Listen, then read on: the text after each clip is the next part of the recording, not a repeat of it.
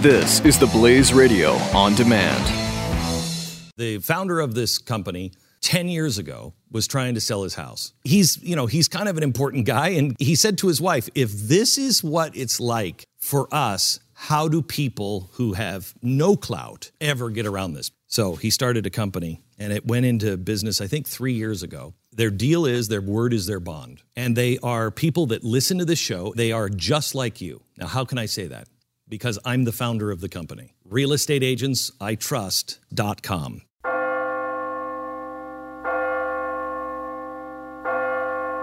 You're listening to the Church Boys Free Fall Q&A.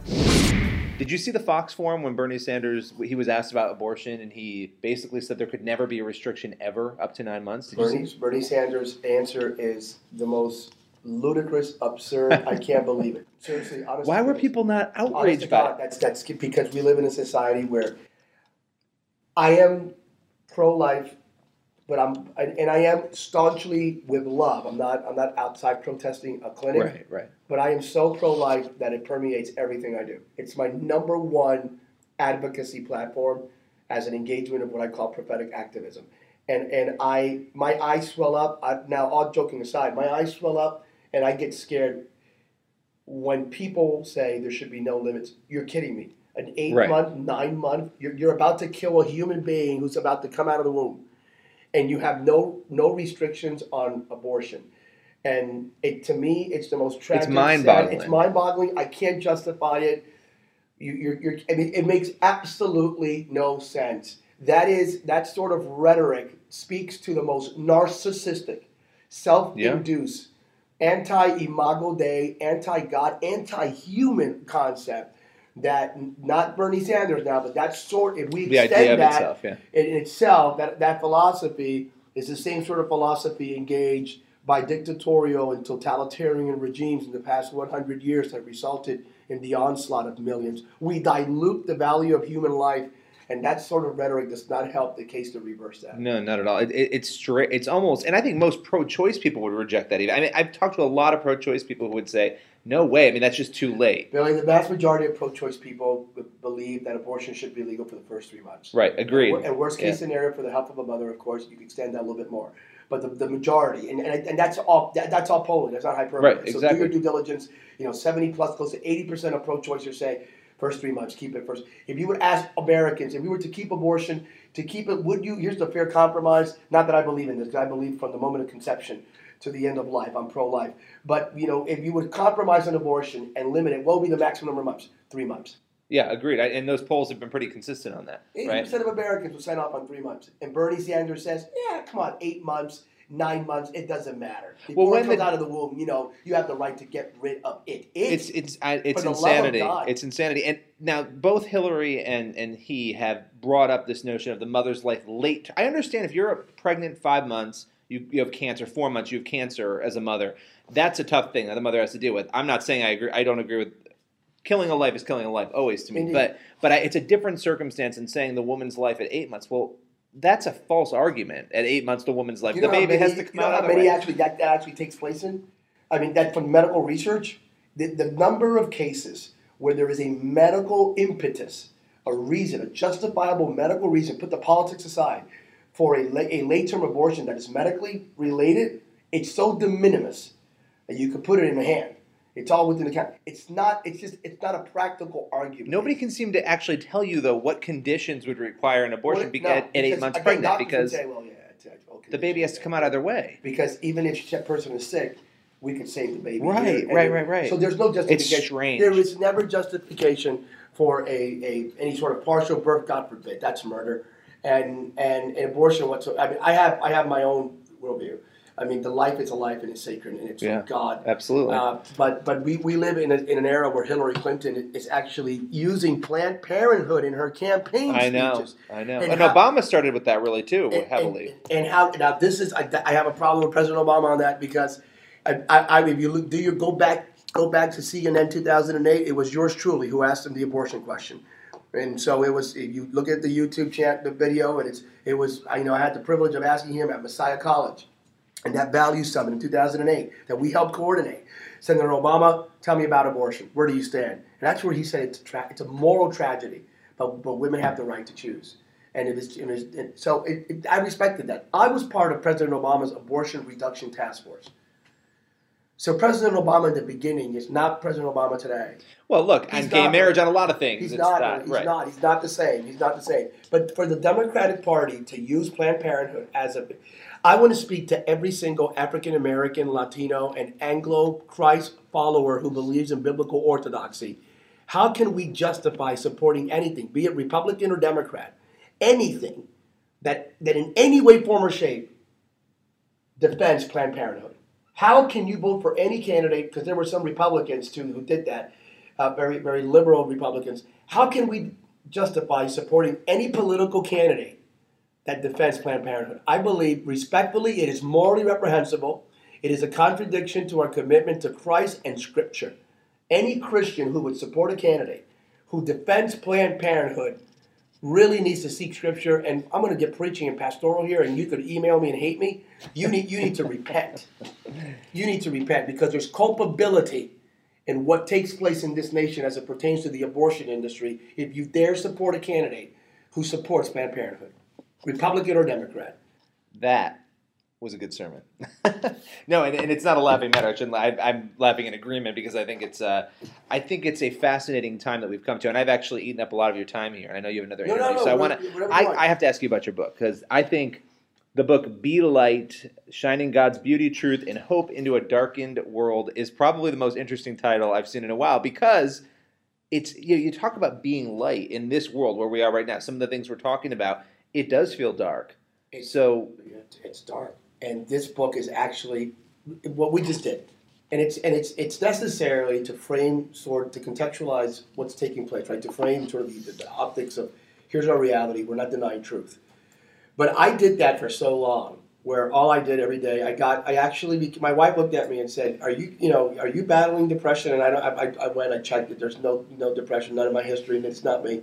We all fight off little bouts of, of, of moments but I got so involved in the darkness, looking at the darkness, the way this world's going around, you going to hell in a handbasket, looking at my kids and, and, the, and the surroundings, the culture, the relativism, the anti-Christian sort of pushback, everything we hold near and dear. It, it seems to be right now jeopardized, in peril.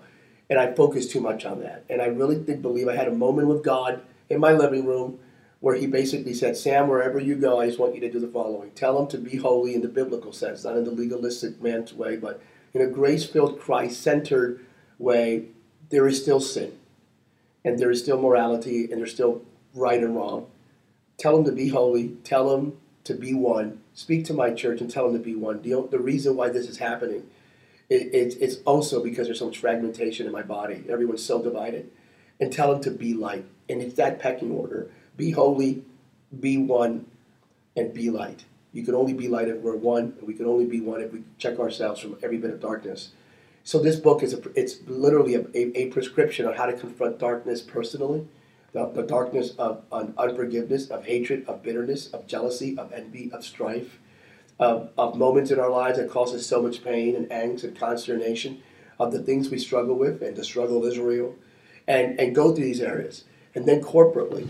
So this is this is about here it is. Instead of cursing the darkness, condemning the darkness, whining about the darkness, why not turn on the light? This book will help you turn on the light and confront every bit of darkness in your personal life, but every bit of darkness in society and culture with truth and love. It's the removal of the Matthew chapter 5. You don't light a lamp and, and hide it under a bowl. This book will help you remove the bowl. First, it helps you identify the bowl. You may not even be privy to the fact that there's a bowl hiding your light. And what are those bowls? You are what you tolerate. Uber tolerance is a bowl. Today's complacency is tomorrow's captivity. Complacency is a bowl. There is no such thing as comfortable Christianity. Comfortable faith, that's a bowl. That, that's something hiding your life. I, I speak about sacrificing truth on the altar of political, cultural, and sexual expediency when you don't live up to the truth and advance the truth. And then I talk a little bit about our eschatology, which means while the church is waiting for Jesus to come down, Jesus is waiting for his church to stand up. So it's a clarion call. You know, let's be light. And it tells you how to do it. So it's not just a preacher sermon thing. I use the I love property. It's, I use the scientific properties of light from refraction, reflection, albedo, bioluminescent. I talk about the Milky Way. I talk about the Big Bang. I talk about the, the initial light I mean, even right now, the Science Journal two weeks ago, the first thing that happens when the sperm hits the egg, there's a flash of light. Go figure. It comes, it comes out right when my book comes out. Perfect timing. So lovely. It all begins with light. And there's light in each and every one of us. And this book will help us expose that light because every single time light stands next to darkness, light always wins. I love it. I love it. And this is what people need. And, and to the two dynamics, you know, dealing with the self and then dealing with the broader culture, you kind of have to do the first before you can do the second almost, right? There's so many forces outside, but there's so much going on inside too for all of us. Yeah, so that's great. We can't confront outer darkness until we deal with the inner darkness first. This book does both and. Okay, last question for you. Got it. Um, a little bit of a loaded question, but how do how should Christians be responding to like the bakers, the photographers, th that whole religious freedom issue that's going on? What is the appropriate response? Because I think there's a lot of confusion. I'm a truth with love guy. So I'm one, never sacrifice truth, but repudiate all vestiges of hatred. So, for example, I, I believe in the biblical definition of marriage, indeed. I do. But I likewise repudiate every single vestige of homophobia. I have gay people that attend my church. They're not involved in leadership, that kind of stuff, but they attend my church and they listen to the sermons, and I have and we and I love on them, and I re, and I would re, reject anyone who would dare make them feel uncomfortable. I, have so I have gay family members, gay people that attend our churches, and I love them, and and I love them. They're they're beautiful people indeed. For example, the North Carolina law. They asked me, "What would you do? Do you support the law?" Well, I have. I, I have. I'm sorry. Call me whatever you want to call me. I have a problem with a 45 year old physiologically identified, medically labeled male stepping into a woman's restroom when a six year old girl is in the toilet. I think it's wrong. Am I wrong? I, I'm just so intolerant for believing that. You're I a believe bigot. A 45 year old guy Right, should not right. enter into a restroom where a six year old girl's present. And but he's not a guy. Well, if he if he has a sexual organ that is medically identified as a male, then so you know. But here's what I likewise would say. Well, if Target wants to go that route, then for the transgender community, fine. Build a unisex restroom in every Target. Why not have a family restroom? Like, every, do that. Do that. So that, that's how you. It's called the Supreme Court, right? Historically, there's this idea of what accommodation, and it really uh, resonated in the 1900s. The, the, the, the idea of let's accommodate this need or this request. So accommodation. Can we accommodate? Is you know, it's the initial question in law. Is there a way that we can accommodate without jeopardizing the law, or the standards, the, the norms and the means, the mores? Well, yes, you accommodate. Target accommodate. So it's not this either or world. If there if there is this transgender need as defined by government, if there is, and that's that's government saying that, right? If there is a transgender community that has this need, and there are transgender people indeed, we can't deny that. People that believe that they're Yeah, absolutely. thing. We Genuinely believe it, They, too. they really believe it. Again, they really believe it, and that's why I also want Christians. We can't be Christians against transgender. That stuff has to end be, because we can't put ourselves against a group of people. We have to put ourselves in favor of the love of Christ and the truth of Christ and elevate it with the grace of Christ and the mercy of Christ. This thing about being opposed to other groups, that's not Jesus, man. Right. That's not what he did. Even Right. with the woman, you know, and- and the woman at the well, uh, the woman that was about to be stoned. That's not the Zacchaeus. The, I mean, that's Matthew, the tax collector. That's not Jesus. It's not against a group of people, but you elevate truth with love. So Right. I would say, let the, you know what government. If you're demanding for us to accommodate, then you and then you work with these and make. But don't ask me to have my six year old daughter right. because I will not do that. Well, you're dealing with the rights of everybody and the rights of a group, but and you're that's sacrificing challenging. my right. right. You're You're taking away sacrificing my that. rights. Right. Right. my Right. right. rights to privacy, Yeah. Eh, protection, free speech. Now, from the pulpit, there are some little, you know, there it's beginning to percolate in certain state legislative bodies of hate speech, including any and all mentions of Romans chapter one of scripture that addresses the issue. You got to be kidding me! So we're silencing. You're taking away my rights. In order Well, you had the it- Houston thing too, which is interesting. well, my, my right? pastors were involved in that. Two of them were in that lawsuit. So it's it's amazing, Billy. We're living in interesting times. But this thing of juxtaposing and creating a dichotomy between two worlds and saying it's you versus them. No, man, it's light versus darkness. Should they make the cake? Would, do you think that the bakers should make the cake for a game couple? I have my own opinion on that one. I have my own opinion about that. My opinion on that is would I make, if I were a baker, and would I make the cake? And you, you would argue again the whole the, the quintessential, you know, would you make a cake for the swastika, the Nazis, Right, right, and all that? If you're a Jewish baker, would you have to be? Were you obligated to create, you know, to make a cake with swastika? I think if it contradicts your conscience and your moral convictions, and, and, and again, this is not equi- equivalent to race. God forbid. You know. No, this is a- it's You- not the same that, issue. That, that, people do that. It's, it's you know, and, and that's not that's not that's not at all acceptable. But if it violates your, your conscience and you say, here it is, I wouldn't. I I, I I personally would say, here's my industry. I'm a baker.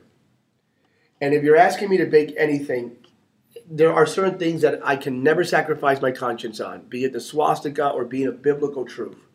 So I will accommodate and say, I'm willing, you know what, if that's the case, I'm willing to help point somewhere else, do something else, uh, whatever it takes, and try to seek some sort of accommodation. I'll do the entire cake.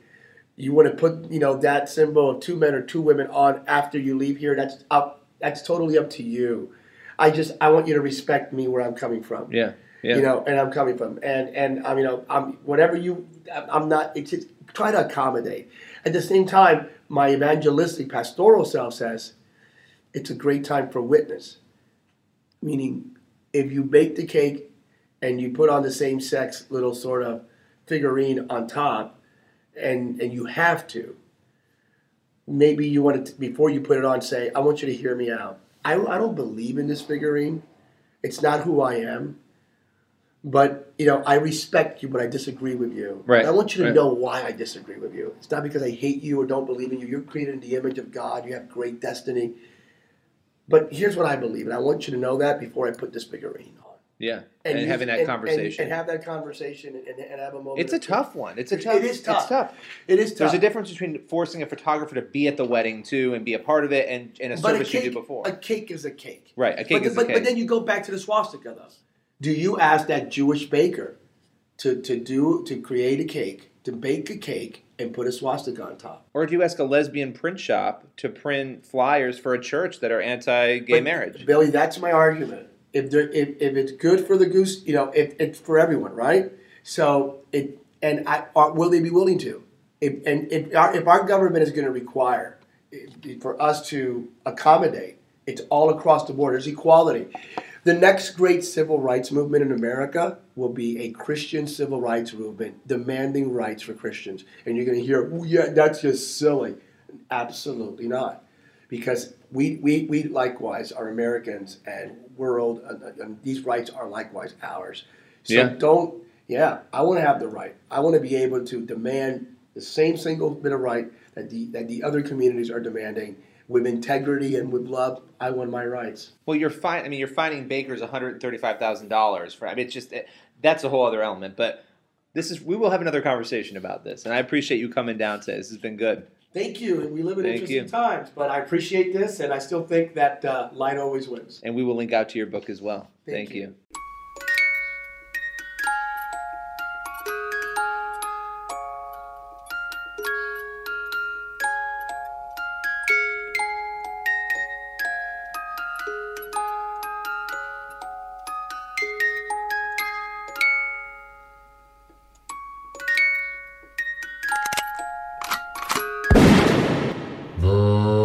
Church Boys.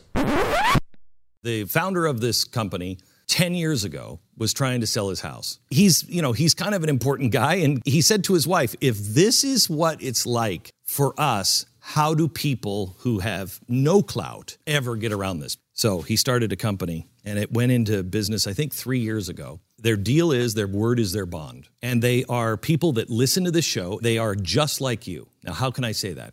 Because I'm the founder of the company. RealestateAgentsITrust.com.